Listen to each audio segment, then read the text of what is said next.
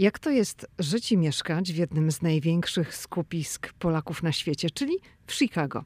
O tym między innymi rozmawiam w dzisiejszym odcinku podcastu z Sergiuszem Zgrzebskim, dziennikarzem, muzykiem i od pewnego czasu także agentem nieruchomości, który w Chicago żyje od prawie dwudziestu lat.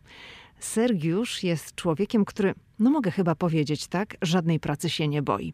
W podcaście opowiada o swoich początkach w Chicago, o drodze do samej Ameryki, ponieważ zanim w końcu do niej dotarł, usłyszał wiele razy nie w ambasadzie amerykańskiej w Warszawie.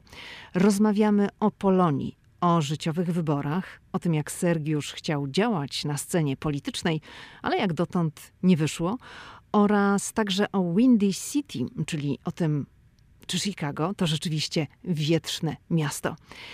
Zanim przejdziemy do rozmowy, to chcę tylko powiedzieć, że w drugiej połowie września pojawi się nasza książka, mojego męża Pawła Żuchowskiego i moja, pod tytułem Ameryka i my. I w ostatnich dniach pokazaliśmy już okładkę naszej książki w mediach społecznościowych, czyli na Instagramie i na Facebooku, na przykład Ameryka i ja. I okładka spotkała się z bardzo pozytywnym odbiorem. Bardzo nas to cieszy, ale ta okładka naprawdę jest świetna. I zaprojektował ją Marcin Gajosiński. Ale o książce to jeszcze będę mówić w najbliższych podcastach. Dziś rozmawiamy o Chicago. Hej, tu Lidia Krawczuk, dziewczyna ze Szczecina, która wylądowała w Waszyngtonie. Ameryka mnie fascynuje, żyję w niej od ponad dekady i cały czas ją odkrywam. Podróż do Stanów Zjednoczonych była zawsze moim marzeniem. Nie sądziłam jednak, że w Ameryce kiedyś zamieszkam. Jeśli Ciebie, tak jak mnie, ciekawią Stany i chcesz wiedzieć o nich więcej, to jesteś we właściwym miejscu. Opowiadam tu o Ameryce, o życiu w Stanach i o tym wszystkim, co odkrywam podczas mojej amerykańskiej przygody. Zapraszam na podcast Ameryka i ja. Zaczynamy.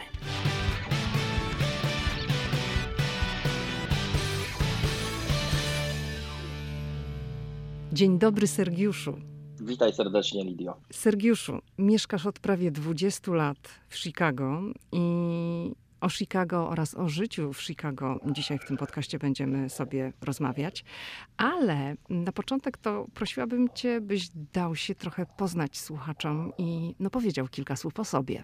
Zazwyczaj jak zaczynaliśmy naszą znajomość, to zwykłaś pytać, że jestem człowiekiem orkiestrą i to był taki punkt wyjścia, bo właśnie od tego orkiestrowania teraz, się u mnie wszystko, tak jest, zbiłaś mnie z pantałyków, ale wyjdę z tego bez trudu, mam nadzieję. Otóż um, od muzykowania u mnie wszystko zaczęło się. Jestem muzykiem, gram na gitarze basowej od ponad dwudziestu pięciu lat, grałem w rodzinnym Trójmieście, gram w Stanach Zjednoczonych, tutaj w Chicago. No i jako, że w czasach młodości zdecydowałem się na wybranie kierunku, który jak najbliżej byłoby muzyki, wybrałem dziennikarstwo. Jestem absolwentem Wyższej Szkoły Dziennikarskiej Melchiora Wankowicza w Warszawie z siedzibą w Gdyni, a także Columbia College Chicago z kierunkiem produkcja telewizyjna z koncentracją w reżyserii newsów i sketch comedy. Jak sama wspomniałaś, po zakończeniu um, studiów licencjackich wyjechałem do Chicago w dwa tysiące drugim roku. No i, i, i mieszkam z małżonką moją i z dwoma chłopcami w wieku lat jedenastu i trzech, Xaverem i Felixem, pod chicagowskim Bartlett Illinois, zlokalizowanym jakieś trzydzieści kilometrów na zachód od miasta Chicago, też bardzo polskie miasteczko z czterdziestu tysięcy mieszkańców, piętnaście procent to nasi rodacy, więc bardzo fajna okolica z fajnymi szkołami i jak większość Polonii z Chicago kontynuuje ten trend wyprowadzki z miasta Chicago wokół aglomeracji Chicago. No, rozmawialiśmy przed tym nagraniem i ja wiem, że twoja droga do Chicago to nie była wcale taka prosta i łatwa, że sobie przyjechałeś i, i już. Możesz powiedzieć, jak to było w twoim przypadku? Tak, ja jestem jednym z, z tych, jedną z tych osób, które do Stanów Zjednoczonych trafiły z racji, jak to się mówi, może tak fachowo, reunifikacji rodzin, a tak naprawdę to chodzi o to, że w tysiąc dziewięćset osiemdziesiątym piątym roku do Stanów Zjednoczonych wyjechała moja babcia, która w tej właśnie chwili dwa piętra nad nami opiekuje się moim młodszym synem, podczas gdy ja tutaj zaczynam swoją pracę, a starszy syn zdalną edukację, a więc po babci, a cztery lata później dołączył mój ojciec, który wyjechał w mojej drugiej klasie podstawówki w tysiąc dziewięćset osiemdziesiątym dziewiątym roku. No i od tego czasu ja sześciokrotnie starałem się o wizę wyjazdową do Stanów Zjednoczonych, żeby w Warszawie na ulicy Pięknej od pani konsul za każdym razem słyszeć tą samą odpowiedź, że wizy nie wydadzą, ponieważ obawiają się, że nie powrócę do kraju, na co właśnie panaceum była, było zapisanie się na studia. W momencie, kiedy zapisałem się na, na studia dziennikarskie w tysiąc dziewięćset dziewięćdziesiątym dziewiątym roku po zdaniu matury, dostałem pierwszą wizę do Stanów Zjednoczonych i pierwszy raz przyjechałem tu w tysiąc dziewięćset dziewięćdziesiątym dziewiątym roku, by podjąć pracę letnią w, we włoskiej restauracji, w której to pracowałem za każdym razem, kiedy przyjeżdżałem do Stanów, do, do Chicago na wakacje i w której podjąłem pracę po przyjeździe tutaj na stałe w dwa tysiące drugim roku. Lubię po latach wspominać, iż um, lekcje wyniesione z pracy w restauracji państwa Venutich, to jest stara restauracja włoska ze, z tradycjami, założona w tysiąc dziewięćset pięćdziesiątym szóstym roku i ciesząca się niesłabnącym zainteresowaniem, więc um, lubię mówić, że, że praca w tej restauracji nauczyła mnie więcej o życiu i biznesie, aniżeli dwa fakultety, które posiadam. Coś w tym jest. A jakie to I były tak sobie lekcje? pracowałem. Jakie to były lekcje? Czego się tam nauczyłeś? Przede wszystkim nauczyłem się kontaktu z drugim człowiekiem. Nauczyłem się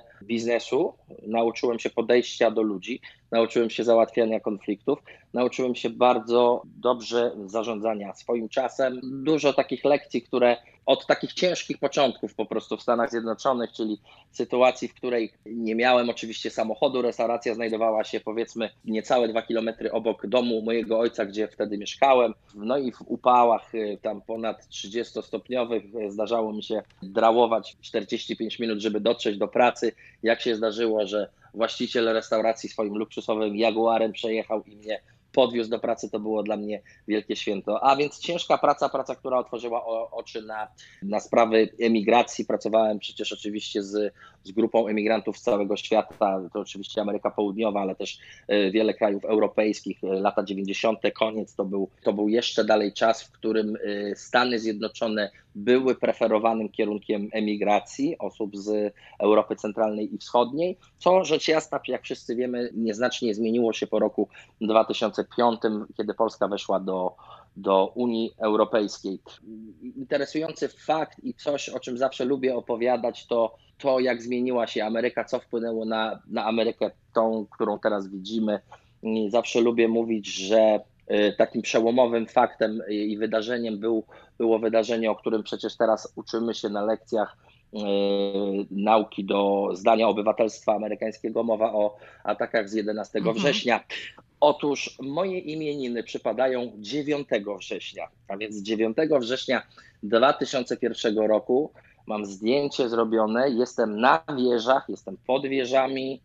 A jest to element wycieczki, którą tutaj rodzina mi przysponsorowała ze znanej takiej chicagowskiej polskiej firmy turystycznej i ta wycieczka przebiegała Waszyngton, Atlantic City. To była z okazji imienin wycieczka, tak? To Czy... była taka z okazji imienin końca, końca wakacji i powrotu na, na studia do Polski. Mhm. I wycieczka przebiegała Waszyngton, Atlantic City, Nowy Jork, Niagara i Chicago. Otóż, jak mówię, dziewiątego września mam zrobione zdjęcie na dwóch wieżach. Później, dzień później Niagara i wracam do Chicago, żeby nad ranem o ósmej obudził mnie mój kolega kelner z tejże restauracji, obwieszczając: Sergio, mamy wojnę w Ameryce. No i oczywiście wiadomo, co się stało. A dlaczego o tym mówię? Mówię o tym, że źródeł tego, gdzie jest dzisiaj Ameryka, właśnie również doszukujemy się w tym, co wydarzyło się wtedy. Ja lubię mówić, że wtedy właśnie Amerykanie stracili, jak to się w ekonomii mówi, consumer confidence.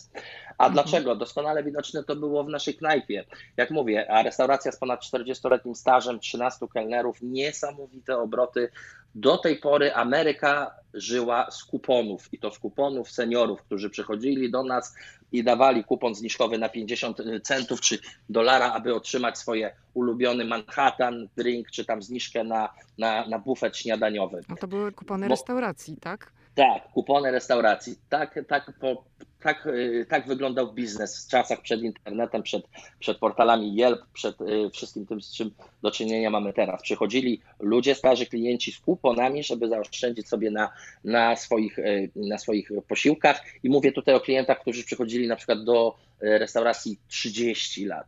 dwadzieścia pięć lat, generacje rodzin, które przychodziły stołować się w danej restauracji. I tak jak mieliśmy biznes i jak gdyby obroty piątek, świątek, sobota w każdym innym dniu, tak jedenastego września przeszliśmy wszyscy do, do pracy i włączyliśmy oczywiście telewizję C N N, na której ten widok palących, płonących wież.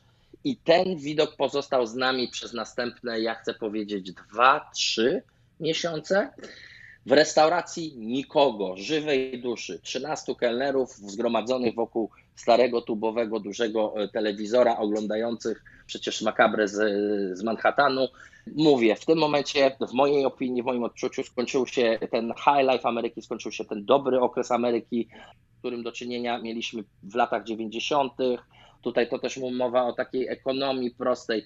Jestem miłośnikiem oczywiście samochodów, jak wielu z naszych e, słuchaczy. No to gdy ja przyjechałem w tysiąc dziewięćset dziewięćdziesiątym dziewiątym roku do Stanów Zjednoczonych, jeszcze w modzie były po prostu ciężarówki przerobione na limuzyny, przerobione na auta, luksusowe auta sedan. Taka moda była. A dlaczego? Ponieważ benzyna była tania, ekonomia dobrze do, Ja dobrze uważam, że benzyna e, dalej jest tania, jak się porówna to, co jest w Polsce. Oczywiście, bez dwóch zdań. Natomiast y, z punktu widzenia kieszeni amerykańskiego obywatela y, w latach dziewięćdziesiątych benzyna jeszcze była z dolarem z przodu, tak? I mhm. oscylowała wokół tego dolara. Tutaj można mówić też o, jeżeli mówimy o ekonomii i przeliczniku, no to koszyku zakupów. Kiedy ja jeszcze przyjechałem w dziewięćdziesiątym dziewiątym roku do, do Stanów, no to sto dolarów kupowało ci koszyk jedzenia. W tym momencie sto dolarów kupi ci dwie siatki jedzenia. No to są takie, takie proste rzeczy, ale mówię... Wiesz, to taka... Chciałam tylko o... powiedzieć, że to jest bardzo ciekawe to, co mówisz, dlatego że moja perspektywa jest zupełnie inna. Dlatego, że ja przyjechałam do Stanów w dwa tysiące dziewiątym roku, czyli no nie miałam okazji widzieć tego wszystkiego przez pryzmat lat dziewięćdziesiątych, tak jak ty. I dla mnie ten biznes restauracyjny i to, o czym opowiadasz, to dalej się świetnie kręci. Oczywiście, jak zacząłeś mówić, że po atakach z jedenastego września restauracja, w której pracowałeś, była pusta, to mnie się to kojarzy z kowidem, bo to jest dokładnie to, co mamy w tej chwili. To jest, to jest podobnego rodzaju traumatyczne wydarzenie, które swoje piętno odcisnęło na, na, na państwie i na biznesie znowu. To widać było po dochodach yy, mhm. ludzi, kelnerów, tak? Widać, ile ja byłem w stanie stolików zrobić, jak ludzie chętnie dzielili się tym, co mają. Może w, w, na takich zasadach. Prawda, że od tego czasu zaczęła panować no już, już negatywne nastroje, nastroje antyimigranckie. Wiele ludzi zaczęło oszczędzać pieniądze. Ja byłem studentem, wtedy zacząłem w dwutysięcznym. Otóż w dwa tysiące drugim roku skończyłem studia dziennikarskie. Jeszcze mówię, w Polsce miałem tą przyjemność, że prowadziliśmy, prowadziłem duże festiwale, ściąga, ściągałem na polecenie moich oczywiście impresariatu z, z, w Gdańsku dużych amerykańskich artystów, oprócz tego, że sam byłem, grałem w paru poważnych polskich zespołach, ale przed wyjazdem gościłem na przykład George'a Clintona i Parliament Funkadelic, taki znany amerykański zespół, czy panią świętej pamięci Ninę Simone i miałem fajne doświadczenie w pracy z, z artystami, więc przyjechałem do Chicago w dwa tysiące drugim roku po zakończeniu szkoły i kolejnym udanym koncercie i i wydarzeniu muzycznym i wtedy tak lamentowałem, że mówię, jeżeli ja dwadzieścia dwa lata pracowałem na to, co mam, niezależnie co by to było w domniemaniu młodego człowieka, to czy ja będę musiał kolejne dwadzieścia dwa lata pracować w Ameryce, żeby to wszystko odrobić? Życie pokazało, że zajęło mi to o wiele krócej, a ja jestem o wiele dalej niż myślałem. To taka, taka interesująca dygresja. Natomiast w dwa tysiące drugim roku ląduję z powrotem na stałe w Chicago, przeżywam szok imigranta, zaczynam Dlaczego? śmieszna Dlaczego? sprawa. Szok imigranta? Myślę, że każdy, kto, no kulturowy szok myślę, mhm. każdy, kto, kto jednak przyjeżdża na, na, ze świadomością, że to jest twój nowy dom i ty tutaj, i tutaj będziesz, a no przeżywa ten szok, no musi się dostosować i dla mnie, dla mnie były takie kuriozalne wydarzenia. Ja zawsze miałem świetną orientację w terenie, więc dla mnie nigdy nie było problemu te opracowanie kierunków świata i, i swojego, swojej pozycji na mapie nie było takim, takim dużym problemem. Natomiast pierwsze auto w Ameryce, odkrycie, że, że na przykład jak dowiedziałem się, że jest polska dzielnica, bo na początku trzeba się dowiedzieć, że, że jest polska dzielnica, ja mieszkałem na zachodnich przedmieściach, takim idyllicznym przedmieściu, no to jeździłem tam ulicą jedną, którą można dojechać oczywiście do polskiej dzielnicy, tylko że to zajmuje dwie godziny prawie. No to mówię, jak kupiłem samochód i nagle się dowiedziałem, że jest autostrada, w którą mogę dojechać w tą samą dzielnicę dwadzieścia minut. No więc to są takie rzeczy, które znowu mówimy o erze przed telefonami. Mhm. Gdy ja przyjechałem do Ameryki, es em esy były nowością w Stanach Zjednoczonych, tak? Cóż, przyjechałem, zapisałem się na angielski, bo przyjechałem generalnie, prawda, do szkoły kontynuować edukację. W Polsce zdałem TOEFLa w Warszawie, co mi skróciło okres, który tutaj musiałem spędzić na E S L, czyli English as Second Language. I, no i potem poszedłem do koledżu, czyli jak gdyby robienie general education, czyli raz jeszcze matury, raz jeszcze historii, literatury, muzyki, nauki, wszystkiego tego, co musimy, co musieliśmy mieć w liceum i na studiach z naszych generalnych przedmiotów, to trzeba było zrobić raz jeszcze. No i cóż, i w dwa tysiące trzecim roku poszedłem na interwiu do Polskiego Radia Chicago i podoskonałem szlify, jakie dały mi panie dziennikarki z Dziennika Bałtyckiego, tudzież innych redakcji trójmiejskich. Zostałem przyjęty w charakterze dziennikarza w newsroomie na pierwszą zmianę i od piątej rano kulturalnie prezentowałem Polonii wiadomości, więc były też, było też dużo wyzwań, no bo była restauracja, była przecież szkoła, którą trzeba było utrzymać w pełnym wymiarze, jeśli chciało się zostać w statusie studenta międzynarodowego. I było w końcu Polskie Radio, które, które pracowałem rano, a więc około dwadzieścia godzin na dwadzieścia cztery na dobę. No i spotkałem kobietę mojego życia. Tutaj też jest story, które zawsze opowiadamy. Czyli żonę z... poznałeś w Stanach, żona nie przyjechała z tobą z Polski. Jak zacząłem pracować w Polskim Radiu, to wiadomo, że jak gdyby miałem zasięg, to znaczy ludzie zaczęli mnie kojarzyć i możliwe było zawiązywanie znajomości, kto jest skąd. Otóż moja żona pochodzi z tego samego miasta, tego samego liceum z Gdyni, z tego samego liceum, z tego samego miasta, z graniczących ze sobą sąsiadujących dzielnic. No i o istnieniu moim poinformował moją żonę wujek, który jest w Chicago i który był działaczem sportowym, a wspólną mieliśmy w w Gdyni wychowawczynię. Jest między nami cztery lata różnicy, więc w momencie, kiedy ja wychodziłem z liceum, moja żona zaczynała i przejmowała ją moja była wychowawczyni, która przed wyjazdem Agaty na wakacje do wujka do Chicago powiedziała, a jest tam taki Sergiusz, on wiesz, gra i tak dalej, może byś się z nim spotkała. No a, i czyli, namierzył czyli mnie... Czyli żona przyleciała na wakacje, tak, do Stanów, jak ty już byłeś. Tak jest, Aha. tak jest. I nie znaliśmy się w ogóle, w ogóle. I e, namierzył mnie e, wujek e, żony, który kulturalnie zostawił w polskim sklepie obok naszej redakcji notkę dla Sergiusza, że jest jego jakaś siostrzenica z Gdyni, jeżeli ma ochotę się spotkać, to zapraszam.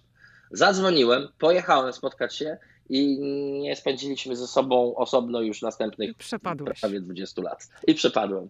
Także jest to historia, że rzeczywiście można się spotkać po drugiej stronie świata. Wracamy do Trójmiasta, znamy tych samych znajomych, te same miejsca. No mówię, jest duża szansa, że widzieliśmy się wielokrotnie, natomiast nigdy nie przyszło nam się spotkać. I piorun was ciekawa, strzelił, że tak powiem, albo bardziej tak albo miłości w Chicago. Sergiuszu, chciałam cię zapytać, powiedz, jak to jest żyć w drugim po Warszawie największym skupisku Polaków na świecie? Ja szukam różnych informacji, przygotowując się do tej rozmowy w internecie i wynika z nich, że w metropolii chicagowskiej żyje około dziewięćset pięćdziesiąt tysięcy Polaków lub Amerykanów polskiego pochodzenia.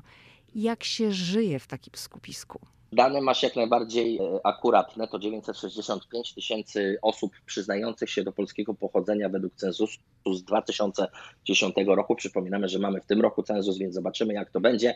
My tak, jako dziennikarze znamy, jakie są trendy w rozbiciu, powiedzmy, robi, tak? na powiaty. Mhm. Co dziesięć lat spis ludności, a nasz stan Illinois stracił generalnie dwieście pięćdziesiąt tysięcy mieszkańców w porównaniu z ostatnim censusem. Trendy wśród Polonii i też tutaj w amerykańskich mediach i kulturze i, i, i informacji, w świecie informacji jest taka pogłoska, którą nasi politycy lubią zawsze powtarzać przy okazji wyborów, że to drugie po Warszawie miasto i jest milion Polaków. A więc no, jak wiadomo, jest w tym cień prawdy, ale też nie do końca, ponieważ nie jesteśmy największą aglomeracją. Chicagowskie radio publiczne policzyło, że większą aglomeracją jest jednak po pierwsze Londyn, a po drugie Nowy Jork, jeśli patrzeć na areał, który obejmuje to liczenie, prawda? A więc mhm. my w Chicago, owszem, jesteśmy, mamy dziewięćset sześćdziesiąt pięć tysięcy, natomiast to są y, mieszkańcy czterdziestu pięciu miejscowości rozsianych do trzydziestu pięciu mil w promieniu miasta Chicago. Ja jak gdyby znajduję się teraz w Bartlett, Illinois, najbardziej wysuniętym na zachód. Już dalej jest kukurydza i jest, jest po prostu szczere pole i, i tak zwana amerykańska preria. Nie ma dużych skupisk y, środowisk imigracyjnych. My Polacy oczywiście, y, y, no cóż, kilka fal emigracji do, do Chicago. Ja jestem przedstawicielem tej ostatniej fali imigracji, tak, przed dwa tysiące piątym rokiem, zanim Polska nie weszła do Unii Europejskiej, ponieważ nasi amerykańscy koledzy zawsze dziwią się nam, a dlaczego już Polacy nie przylatują, dlaczego to się wszystko tak zmieniło, więc my edukujemy o Unii Europejskiej, o możliwościach pracy, swobodnego przepływu ludzi, opiece zdrowotnej i wszystkim, co się wiąże z pracą i życiem w Europie. Otóż jak się żyje w Chicago? Na każdym kroku są przede wszystkim ślady tej polskości, ale nie ma co ukrywać, że ten krajobraz się znacznie zmienia, ponieważ nie udało się. Ja jestem jedną z tych osób, które w historii miasta Chicago i okolicznych miejscowości kandydowały w wyborach. Nie udało mi się wygrać wyborów, a tak samo można powiedzieć o, o większości. Od czasów kongresmena Romana Pucińskiego, czyli lat siedemdziesiątych ubiegłego stulecia, nie mamy przedstawiciela polskiego pochodzenia w władzach miasta, powiatu czy stanu. Owszem, mamy na przykład burmistrzów pod, pod chicagowskich miasteczek. Tutaj pan Krzysztof Wąsowicz będzie takim naczelnym przykładem Polaka urodzonego w Polsce, wychowanego, który, który jest burmistrzem małego miasteczka, natomiast no nie ma, nie jest, jak gdyby nie wrośliśmy w struktury. A są jak myślisz, osoby, które przyznają bierze? się do polskich Czy Polonia z aktywności politycznej, nie głosuje, z braku tak? aktywności politycznej. Mhm. Nie głosuje. Polonia zdecydowanie będzie głosowała w wyborach generalnych teraz na prezydenta. Widzimy zaciętą kampanię i dwa obozy, natomiast już w wyścigu na senatora stanowego, w wyścigu, jak mówimy, do prostej rady szkoły. Te wyścigi są pomijane, a od tych wyścigów często zaczyna się kariera polityczna bardzo wielu osób. I dlatego no właśnie już pracując w Polskim Radiu, już mając na koncie kilka nagród dziennikarskich i lata pracy w telewizji Polvision, zdecydowałem się, miałem takie dwa epizody z polityką i też mówię, że nic nie jest, nie dzieje się przypadkiem, ponieważ ta polityka dała mi przygotowanie do pracy w biznesie w nieruchomościach. To znaczy takim prostym zadaniem jak zapukanie do drzwi wszystkich swoich sąsiadów i porozmawianie Rozmawianie o ich problemach i zagwozdkach jest niesłychanie cennym doświadczeniem, więc pierwszy raz kandydowałem w dwa tysiące piętnastym roku, złożyłem wniosek o powołanie mnie na funkcję radnego Chicago po ustępującym radnym trzydziestej pierwszej dzielnicy, gdzie wtedy mieszkałem, to taka północno-zachodnia strona Chicago i dzielnica, w której mówi się bagatela pięćdziesięcioma jednoma językami, okay? Mhm. A ustępującym radnym akurat był szef Partii Demokratycznej miasta Chicago ówczesnej, a więc było to bardziej, jak to się mówi, exercise niż, niż cokolwiek, niż poważny bieg, bo wszystko było od razu jak gdyby wiadome, że funkcję po nim obejmie jego córka, która teraz jest kongresmenem stanowym. Także to było takie zamoczenie nóg w chicagowskiej polityce. Następnym razem kandydowałem w dwa tysiące siedemnastym roku w wyborach miejskich w miasteczku Bensonville na funkcję radnego i również no, pomimo wszystkich deklaracji, pomimo list poparcia, które zebrałem, frekwencja wyborcza i oddane na mnie głosy to było naprawdę, naprawdę Naprawdę niewiele, co tylko pokazuje, że po prostu nie interesujemy się tymi wyścigami, jak to się mówi, down the ballot, czyli interesuje nas głównie prezydent, a w ogóle to wiele osób, wiadomo, woli głosować w wyborach w Polsce, nie głosuje w Stanach Zjednoczonych, także jedną z funkcji, jaką mamy właśnie w w telewizji Polvision, Polskim Radiu, misją mediów polonijnych jest niejako właśnie tłumaczenie procesu wyborczego amerykańskiego, zachęcanie Polonii do tego, aby aktywnie była zaangażowana ze swojej strony. To jest moja trzecia amerykańska administracja, trzeci prezydent, no i niezliczona ilość tych wyborów lokalnych, stanowych, powiatowych, no i, i z taką ironią zawsze potrafimy sobie zauważyć, że o Polonii elected officials, czyli nasi politycy, przypominają sobie właśnie w roku wyborczym, co najlepiej widać na przykład w trakcie najstarszej parady polskiej konstytucji w mieście Chicago, parady trzeciomajowej, która organizowana jest przecież rok w rok. Teraz ze względu pandemii organizowana była wirtualnie, natomiast od razu widać, kiedy w Ameryce jest rok wyborczy, bo wtedy właśnie na paradzie są wszyscy. Od najmniejszych urzędów lokalnych, powiatowych do burmistrza Chicago i gubernatora Illinois. Natomiast w roku tym niewyborczym liczyć możemy na naszych takich stałych sympatyków. Jest ich kilku w, w Chicago i oni, niezależnie od tego, jakie kalendarium jest, pojawiają się na polskich imprezach, dbają. I, i też ten fakt, że struktury Polonii no jednak są, są, mogłyby być bardziej zorganizowane. Są, wiadomo, nowe organizacje, tak jak Polsko-Słowiańska Federalna Unia Kredytowa, przecież też z, z rejonu Nowego Jorku, która tutaj intensywnie działa, lobbuje, zachęca, prezentuje bogactwo kulturowe Polonii. Natomiast te struktury, mowa o Kongresie Polonii Amerykańskiej, no to są niestety skostniałe i niezbyt zachęcają młode pokolenia Polaków do aktywności wyborczej, co nie oznacza, że, że nie ma wielu prób mobilizacji Polonii.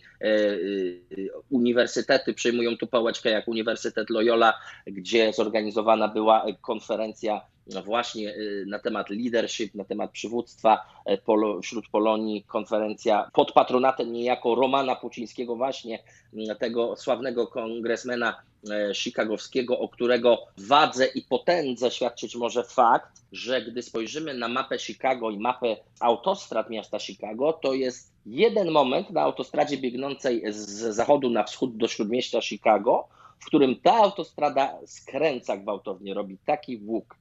A łuk robi dlatego, że właśnie w tym dystrykcie kongresmenem był pan wspomniany już Puciński i w tym dystrykcie znajdowała się również Parafia świętego Stanisława Kostki.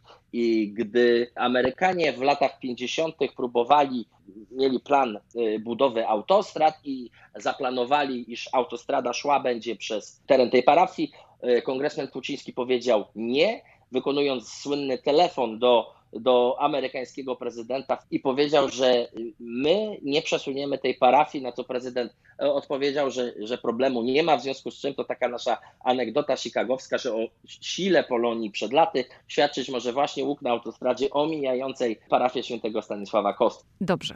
Chciałam jeszcze wrócić do wątku, bo rozmawialiśmy o tym, że Polonia nie głosuje, ale czy nie uważasz, że być może wynika to z faktu, że te młode pokolenia się asymilują i one chcą wzrastać w tym amerykańskim środowisku, no bo skoro to jest teraz ich dom, to jest ich ojczyzna, no to może nie zależy im zbytnio na tym, żeby angażować się tak bardzo w sprawy polonijne. To znaczy, to nie, nawet nie chodzi o to, że w sprawy polonijne. Jest parę fajnych opracowań na ten temat. Dominik Pacyga, historyk Columbia College, napisał właśnie ważną książkę o, o historii Polonii, w której mówi właśnie, że chicagowska Polonia i Polonia generalnie rozbita była na dwa obozy. Obóz bardziej konserwatywny, reprezentowany przez Kongres Polonii Amerykańskiej, i obóz, który miał troszkę inne poglądy, reprezentowany przez też jedną z najstarszych organizacji, to jest Zjednoczenie Rzymsko-Polsko-Katolickie. I jak gdyby ten rozłam dzisiaj nie istnieje, natomiast sprawia, że oczywiście z, z punktu widzenia polityki no, no mówimy o, o dwóch obozach, dwóch różnych wizjach, ale nie o, tym, nie o to chodzi.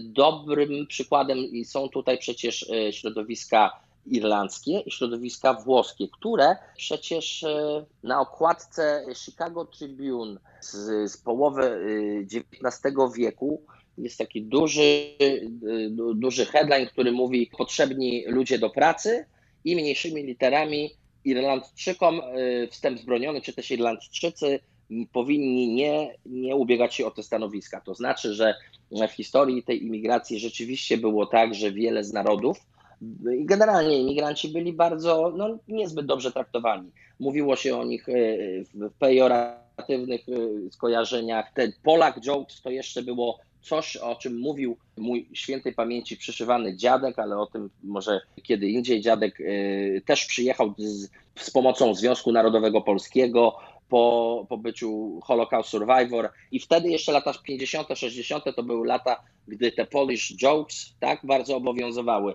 Teraz już zdecydowanie nie obowiązują, są, są przeszłością, ale mówię, Każda z nacji miała swoją ciężką drogę w dochodzeniu do, do swojego.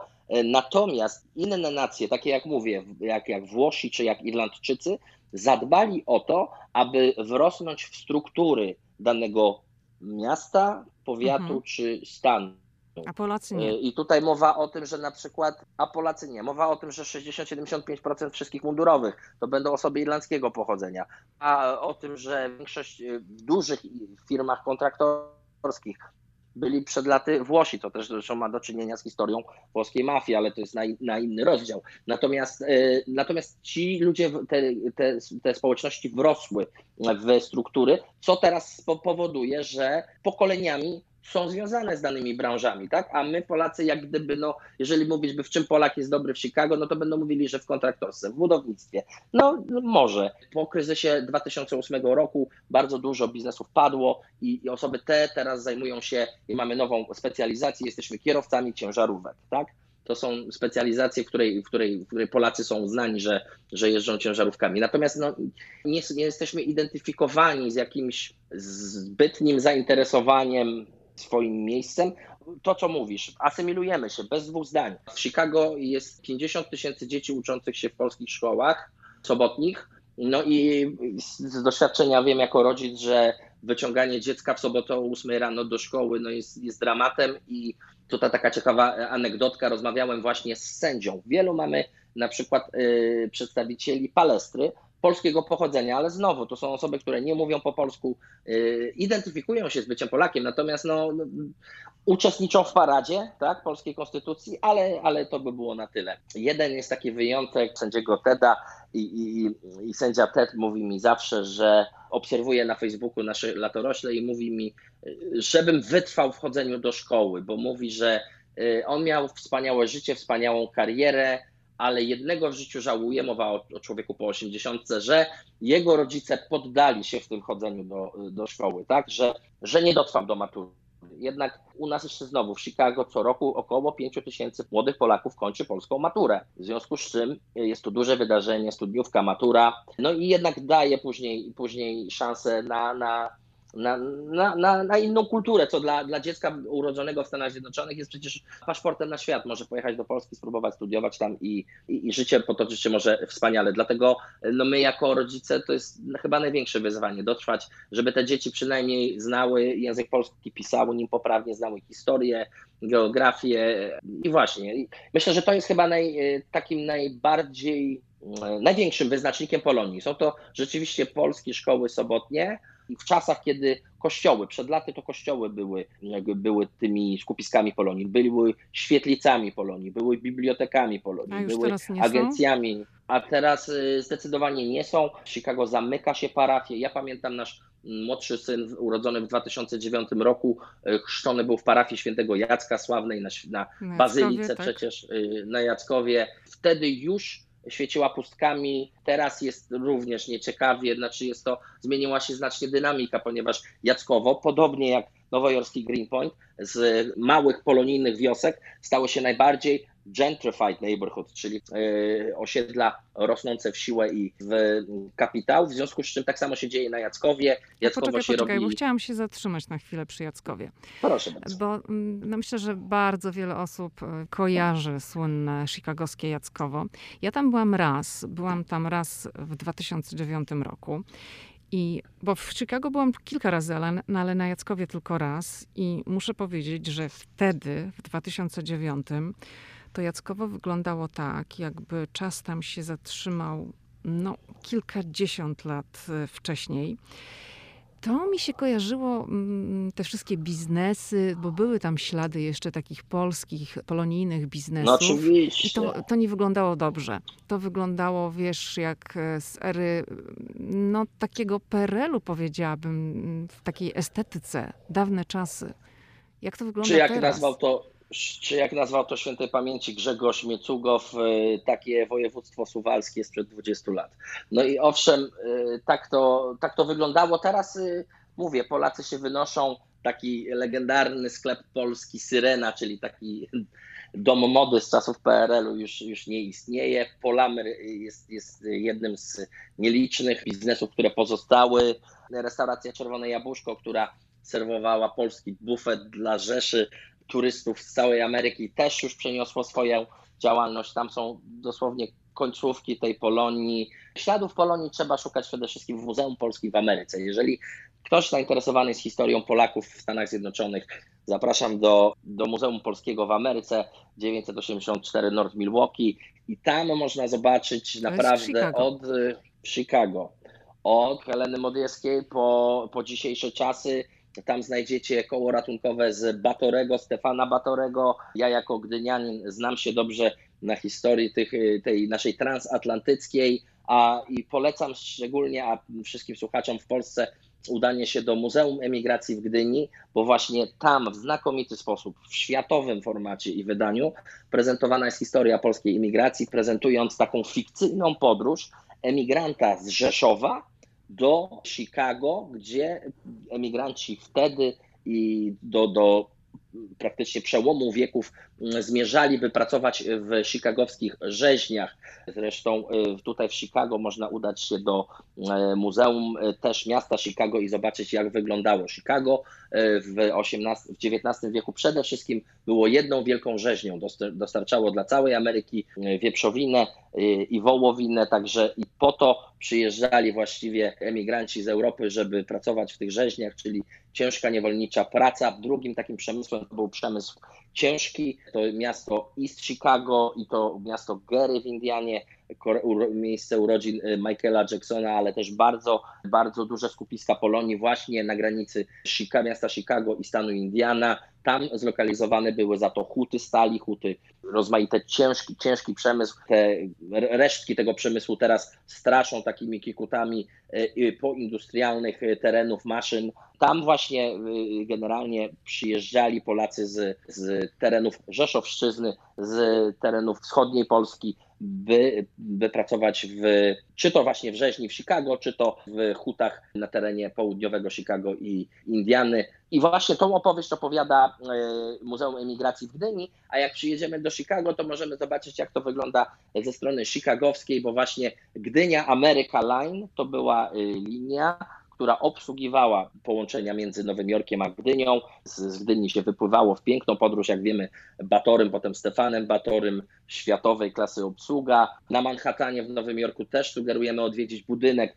Gdynia America Line jest takim bardzo modernistycznie zaprojektowanym, taka ciekawostka. Samo miasto Gdynia również projektowane było przez amerykańskich architektów zatrudnionych przez Eugeniusza Kwiatkowskiego i w polskiej architekturze generalnie występuje takie pojęcie jak architektura gdyńska, która się charakteryzuje dużymi bulwarami, skośnymi kształtami, oszklonymi budynkami. To jest właśnie wpływ, jaki na polską architekturę miały Stany Zjednoczone, co sprawia, że polska ulica Władysława czwartego biegnąca przez Gdynię bardzo podobna jest do Irving Park Road w mieście Chicago. To są takie niuansiki, które zawsze warto sobie zapamiętać. No i Sergiusz, chciałam jeszcze mówię. wrócić, bo troszeczkę odbiegliśmy od tematu, bo pytałam cię o to życie w skupisku, takim dużym skupisku Polonii, i chciałabym cię prosić, żebyś może trochę powiedział o plusach i minusach życia w tego typu społeczności. To może zacznijmy od plusów.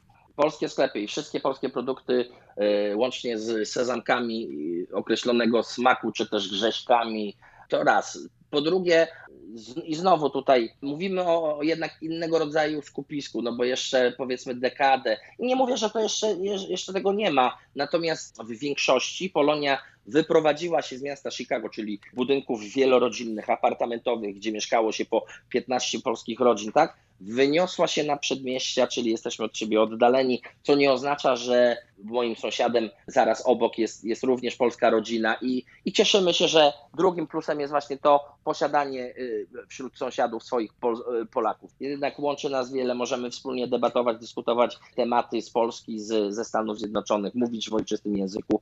To jednak coś, czego no nie ma w, w innych Stanach, jeżeli mieszkamy i rozmawiam z Polonią, czy to z Teksasu, czy to z Kalifornii, no tam o ten kontakt z Polakami jest jednak trudniej, pomimo wszystkich narzędzi, które mamy w postaci na przykład mediów społecznościowych. Minusy? Ciężko mówić o minusach. To znaczy, w zależności naprawdę jak ktoś, kto, kto podchodzi do, do spraw życia. Jak mówiłem, ja po przegranej w wyborach, jednym z takich moich lekcji w wyborach w dwa tysiące siedemnastym roku było to, że jednak potrzeba jest pieniędzy i to znacznych pieniędzy, żeby skutecznie kampanię poprowadzić, więc powiedziałem sobie, że już też po prawie dwudziestu latach w dziennikarstwie, że czas na nowy rozdział w moim życiu i skoncentrowałem się na prowadzeniu własnej działalności, na zarabianiu pieniążków w nieruchomościach, więc jak gdyby zdystansowałem się też niejako od takiego życia polonijnego, odbywaniu na każdej z przynajmniej trzydziestu imprez charytatywnych, które się odbywają w Chicago, prowadzenia pikników, imprez okolicznościowych, tak? W związku z czym mamy mniejszy kontakt też z tym, co nas, Polaków, czasami dzieli, czy też drażni, nasze, nasze niesnaski, jakieś wszelkiego rodzaju konszachty, układy, kto A lubi co kogoś, Polaków kto nie. dzieli i drażni w Chicago? Polityka przede wszystkim jest mhm. tak spolaryzowana, że, że no, no ciężko, ciężko znaleźć w obecnej sytuacji wspólny język, dlatego czasami no, od razu wydaje się, że ta rozmowa jest zbędna i warto skupić się na czym innym. Dlatego my się śmiejemy, że jako muzyk lubimy się czasami spotkać. Muzycy też mamy swoje opinie przecież i różnimy się w poglądach, ale jak sobie razem zagramy, to mówimy, że to jest przynajmniej ten moment, że, że nie, nie dyskutujemy o różnicach, a, a raczej o tym, co nas łączy, prawda? Czy to, że jest tak dużo Polaków, może sprawiać również, że część ludzi się po prostu nie asymiluje z amerykańską społecznością, z tą społecznością międzynarodową, tak, no bo przecież w Chicago są również o, tak. imigranci z różnych innych krajów. Czy, czy to również jest ten fakt? Jest dużo Polaków, też. To ja w ogóle się z nikim innym nie zadaję, tylko ze swoimi. Też. Mhm. Też. I tutaj też jest rola przecież polonijnych mediów, naszych polskich gazet, polskiej telewizji, że wszystko rzeczywiście jest w języku polskim. Jest to, to jest ta duża specyfika. A można żyć, jest w Chicago, w języku polskim. Można żyć w Chicago i nie mówić po angielsku? Bez problemu. I teraz po raz pierwszy, ciekawostka, po raz pierwszy w historii miasta Chicago, trzeciego listopada w mieście Chicago dla zarejestrowanych polskich wyborców rozesłane zostaną karty wyborcze w języku polskim, o co lobbowaliśmy u naszej chicagowskiej komisji wyborczej od lat, ponieważ są w Mandarin Chinese, są w bodajże hindu, oczywiście hiszpańsku i angielsku. Po raz pierwszy doczekaliśmy się polskich kart wyborczych. Czyli ja rozumiem, że to jest adresowane do takiej no, starszej Polonii, bo no, ta młodsza porozumiewa się po angielsku, tak? No, no dokładnie. Dzieci chodzą do szkół, tak? Mhm. To jest dokładnie, dokładnie tak. I też um, trzeba rozgraniczyć rzeczywiście na wiek, ale również trzeba rozgraniczyć po prostu na umiejętności językowe. Stąd nie dziwię się wcale, że państwa jak Kanada wprowadzają, czy też nasz prezydent miał jak gdyby podobny pomysł z inkorporacji tego systemu, system punktacji przy, tak, przy doborze imigrantów, w którym jednym z kryteriów byłaby znajomość języka, no bo bez znajomości języka angielskiego jest naprawdę trudno. Jest naprawdę trudno i wiem to od moich klientów kupujących i sprzedających nieruchomości. Tutaj mówimy o takim prostym cyklu życia, to znaczy przyjeżdża Polak z, do Ameryki, kupuje swoją pierwszą nieruchomość, jak już wyrobi sobie historię kredytową, no potem kupuje dom swoich marzeń, czy też jeszcze dom przejściowy, następnie kupuje dom swoich marzeń, a później czeka go i teraz ze względu na, na ekonomię Ameryki mamy dwa zawsze wybory.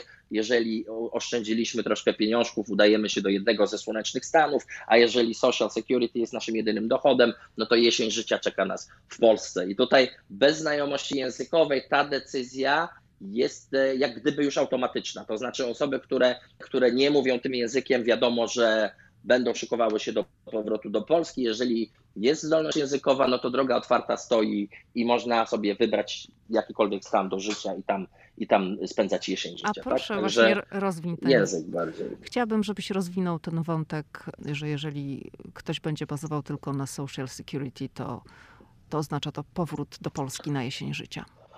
No jak wiemy, kapitalistyczna nasza Ameryka nie jest krajem, w którym cokolwiek jest dane nikomu za darmo. Otóż social security, czyli taki polski ZUS, musimy się kwalifikować, musimy wyrobić przynajmniej dwadzieścia kwartałów pracy, no i musimy rozliczać się z naszych podatków. Tu widzę straszne problemy w dużej części Polonii, taki stereotyp, że właśnie pracujemy, póki mamy siłę i zdolności, to pracujemy za gotówkę, nie rozliczamy się. To też coś, co już odchodzi, ponieważ amerykańskie służby wymagają weryfikacji wszystkich pracowników. Natomiast do tej pory było tak, że ktoś pracował całe życie w gotówce, żył w miarę dostatnio, natomiast nie, nie miał ubezpieczenia zdrowotnego, zaczął chorować, tak, po trzydziestu latach pracy, No i, i, i zabezpieczenia na życie żadnego nie ma, więc perspektywa bardzo nieciekawa. Ale to nieciekawa. Mówisz o osobach, które przebywają na terenie Stanów nielegalnie? To mówię o osobach, które pracują tak w statusie nieudokumentowanym, bo często legalność tylko dotyczy się jak gdyby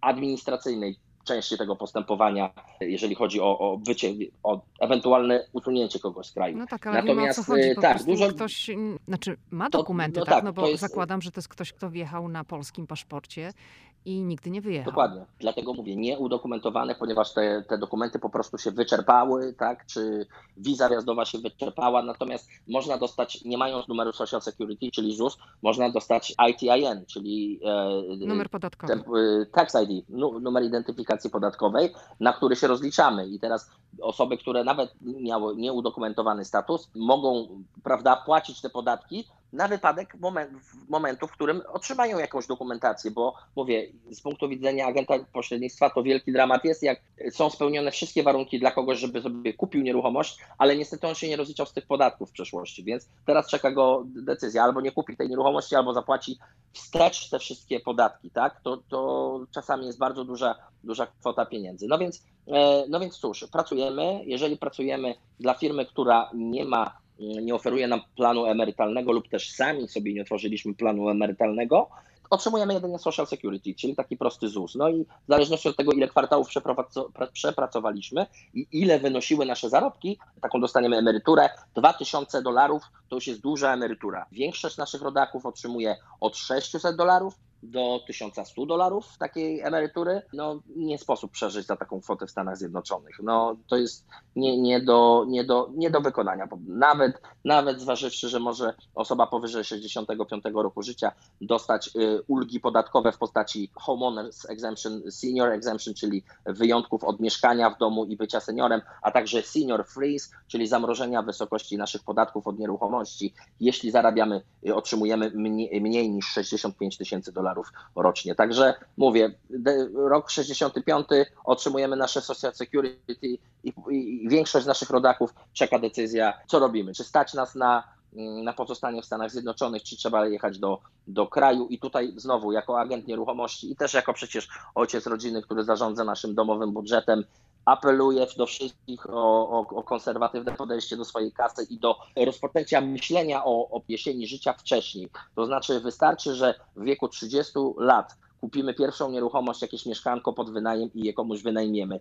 I kupimy później następne i następne i następne. Do emerytury mamy trzy takie nieruchomości, które generują nam kolejne tysiąc dwieście dolarów dochodu i już wtedy mamy do czynienia z pulą, za którą można będzie skromnie, bo skromnie, ale w Ameryce sobie przeżyć. Chciałabym, żebyśmy teraz trochę porozmawiali o samym Chicago.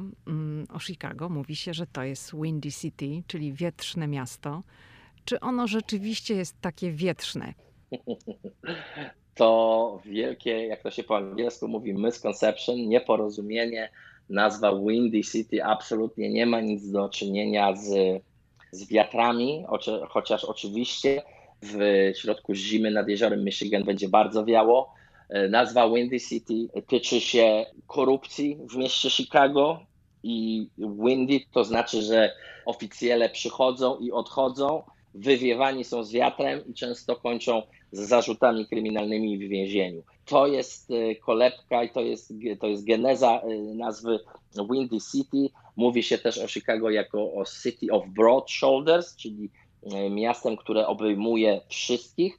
To też w nawiązaniu do tego, że Chicago było w pierwszej połowie dwudziestego wieku, lata tysiąc dziewięćset dwudziestego, miejscem emigracji ludności afroamerykańskiej z terenów Delty Mississippi, z południa Ameryki. Chicago otrzymało najwięcej przybyszów. Ciekawostka, teraz numerem jeden ludność też według censusu, ale danych, które posiadamy my, agenci nieruchomości, jest to, że Afroamerykanie wyjeżdżają Chicago i coraz częściej powracają do swoich aglomeracji właśnie u Delta Mississippi, Alabama, Louisiana, Georgia.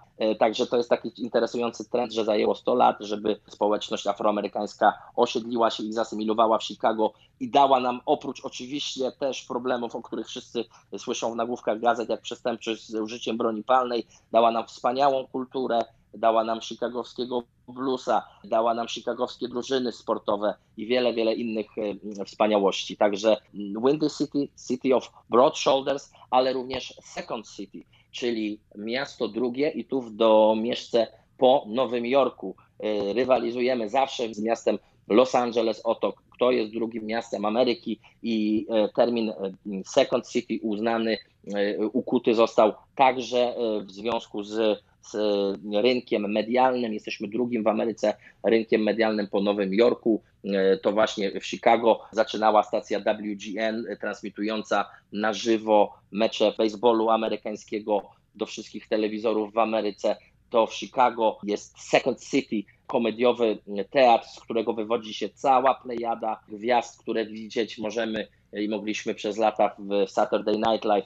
To Stephen Colbert, no to rzesza artystów, no i bardzo duże centrum dziennikarskie. Mamy wspaniałe Muzeum Broadcastingu, które, które prezentuje całą historię miasta Chicago. Oczywiście To, to historia związana z ruchami politycznymi, z konwencją demokratów w tysiąc dziewięćset sześćdziesiątym ósmym roku, z rozruchami. To wszystko sprawia, że Chicago zyskało miano Second City, czyli drugiego miasta Ameryki. To są trzy takie terminy, którymi określa się miasto Chicago. Jak jest obecnie w Chicago? Pytam w kontekście pandemii koronawirusa. Mieszkamy w stanie demokratycznym z gubernatorem, który bardzo szybko podjął decyzję o lockdownie i bardzo rygorystycznie tej decyzji przestrzegał, pomimo pozwów kierowanych sądowych przeciwko jego osobie, że ogranicza wolności. Miasto Chicago dobrze sobie daje radę, stan Illinois bardzo dobrze sobie daje radę. Jesteśmy na mapie tych, które były w tendencji spadkowej. Odsetek zakażonych osób, który oscyluje wokół czterech procent. Wczoraj, ostatnie dwa dni to cztery procent. Gdy odsetek zakażonych uzyskuje pięć procent, miasta, stany decydują się na wstrzymywanie otwierania, tak? Myśmy właśnie yy, dlatego, że w Stanach na południu Illinois graniczących z Missouri, czyli Stanach już bardziej jak gdyby o, o proweniencji republikańskiej, bardzo wzrosło zakażenia i oscylują wokół, w okolicach ośmiu procent. Stąd też gubernator Illinois podjął decyzję o zaostrzeniu jak gdyby rygorów, czyli nakazał po prostu noszenie masek wewnątrz restauracji i wewnątrz klubów, barów. Jak wiadomo, mamy w Ameryce problem obecnie z grupą wiekową poniżej dwudziestu dziewięciu lat, która po prostu gromadzi się, młodzież. To również ma do czynienia z powrotem na, na kampusy uczelniane. Tutaj w Chicago jest to samo. Jak wiadomo, University of Illinois opracował właśnie test, które ze śliny, które sam procesuje. To jest również rzecz, z którą sobie tutaj uniwersytety radzą, to znaczy można było to o wiele szybciej zrobić, ale dobrze, że w ogóle jest, czyli scenariusz, w którym to środowiska i uczelnie będą same dbały o monitorowanie i o testowanie wszystkich. Moja żona pracuje w szpitalu, mówi i informuje, że zaczyna brakować P P E, zaczyna brakować niezbędnych przyborów ochronnych. Myślę, że tutaj też do czynienia ma dużo ta jednak wojna ideologiczna, jaką Biały Dom prowadzi z demokratycznymi stanami, ale póki co i w najgorszym momencie pandemii w szpitalach mieliśmy jedynie na szczęście sześćdziesiąt procent obłożenia w łóżkach na intensywnej terapii, także myślę, że stan Illinois i miasto Chicago dobrze poradziło sobie z, z pandemią, pomimo oczywiście głosów krytyki i tutaj kalumnii rzucanych pod adresem naszej burmistrz, która wyganiała wręcz, memy internetowe krążą na ten temat, wyganiała turystów i i mieszkańców z terenu wybrzeża jeziora Michigan z plaż.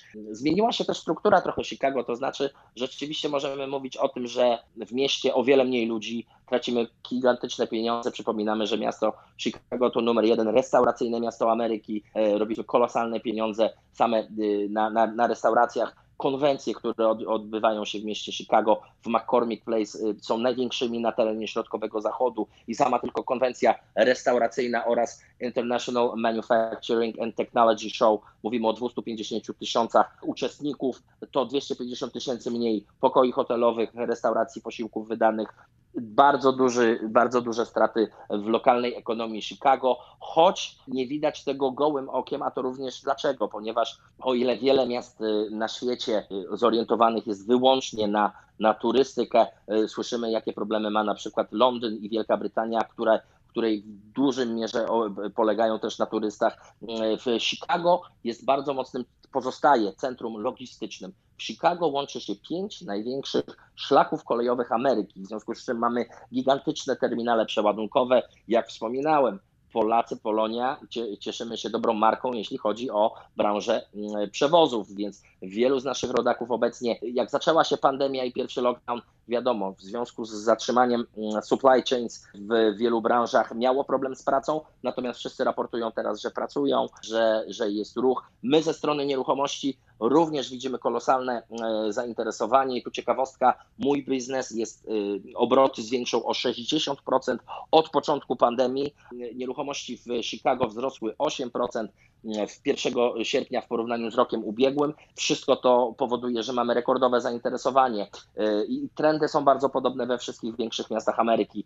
Mieszkańcy uciekają ze społeczności wielkomiejskich na korzyść przedmieść. Ludzie uciekają z inwestycjami w nieruchomości, bo zapewniają stabilność, a rekordowo niska stopa kredytowa, oprocentowanie sprawia, że coraz więcej ludzi decyduje się na zakup i rekordowa ilość Amerykanów według Housing Affordability Index jest w stanie obecnie kupić sobie nieruchomość, w związku z czym milenialsi są, przodują w pokoleniach ludzi, którzy kupują obecnie nieruchomości, co sprawia, że rynek, gospodarka jako taka ma się dobrze. Mówimy o... A czy ceny o, spadły o... nieruchomości w porównaniu z przed COVID-em? Ceny nieruchomości nie spadły i nie spadną. Jeszcze raz, mamy do czynienia z super low inventory, mamy za dużo kupujących, za mało nieruchomości. To sprawia, że nawet ja mam około powiedzmy trzysta pięćdziesiąt takich klientów w ogóle. Nawet jeżeli co dziesiąty z nich straci swoją nieruchomość, ja natychmiast tą nieruchomość wezmę i sprzedam innemu z moich klientów, prawda? Problemy ma, są oczywiście po stronie komercjalnej. Budynki wielkopowierzchniowej, tu mówimy od małej restauracyjce na rogu ulicy, ale mówimy też o Willis Tower, czyli starym Sears Tower. Oni mają problemy. Wszystkie sklepy wielkopowierzchniowe,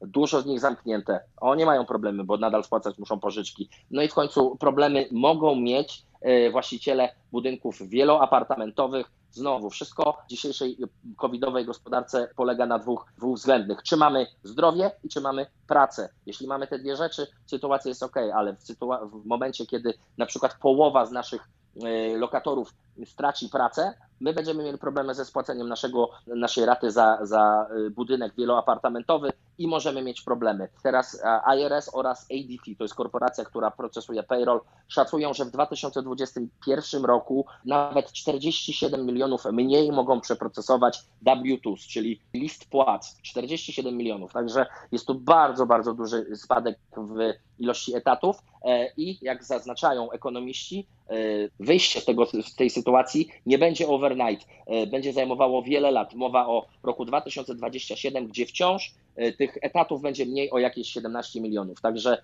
widzimy, że ciosy dla gospodarki są bardzo duże w ujęciu ogólnonarodowym, natomiast w regionach jak Chicago nie jest tak źle, ponieważ znowu mamy zróżnicowaną ekonomię, która zapewnia wielu, wielu zatrudnienie. Restauracje oczywiście tak jak, jak wszędzie starają się d- dowozić online, bary zaczynają miksować drinki z dostawą do domu. Każdy stara się przeżyć tą pandemię jak, jak może, a według filozofii wyznawanych w branżach takich jak nasza, jak nieruchomości jest to, że w kryzysie ludzie sukcesu radzą sobie doskonale i, i, i wręcz przeciwnie, dochodzą jeszcze do bardzo dużych rzeczy i osiągają nadzwyczajne efekty. Muszę stwierdzić, że, że, że to pracuje, że rzeczywiście można w pandemii zrobić wiele.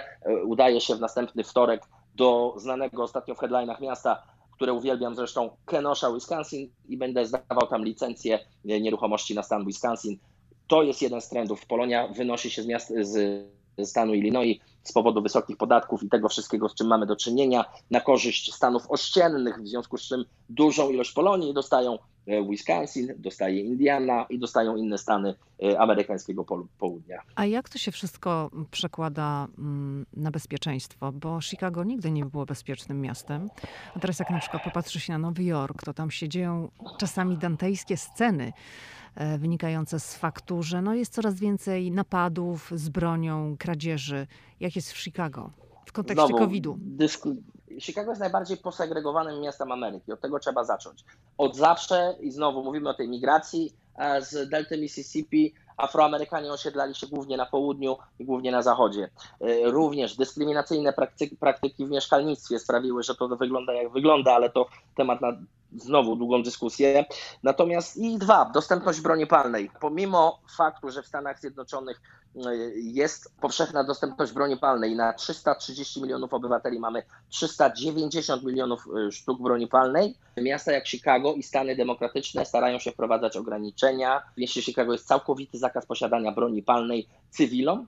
A niestety, sta, znowu, Stany ościenne, Wisconsin, Indiana, gdzie, gdzie można sobie pistolet praktycznie na stacji benzynowej kupić, e, sprawiają, że w mieście Chicago e, problem przestępczości z bronią palną jest ogromny, ale znowu, on jest ograniczony do trzech dzielnic. Nie jest to problem rozległy. Owszem, zdarzają się tragiczne sytuacje, strzelaniny na przykład na autostradach, ale znowu głównie jednak sprawcami są określone, określona grupa ludzi. No i cóż, po covidowej rzeczywistości zmienia się trochę to, ponieważ znowu opustoszało downtown z turystów i osoby, które tradycyjnie siedziały w, w, w swoich jakichś tam określonych skupiskach społeczności na południu miasta, decydują się wędrować bardziej na północ, więc to się trochę zmienia. Rzeczywiście bardziej trzeba uważać na siebie w mieście, ale znowu chicagowska policja doskonale sobie radzi i tutaj jest bardziej, często jest problem taki, że, no, że, że mamy problemy, zapalnikiem do, do wszystkich problemów jest zbytnia brutalność tej policji,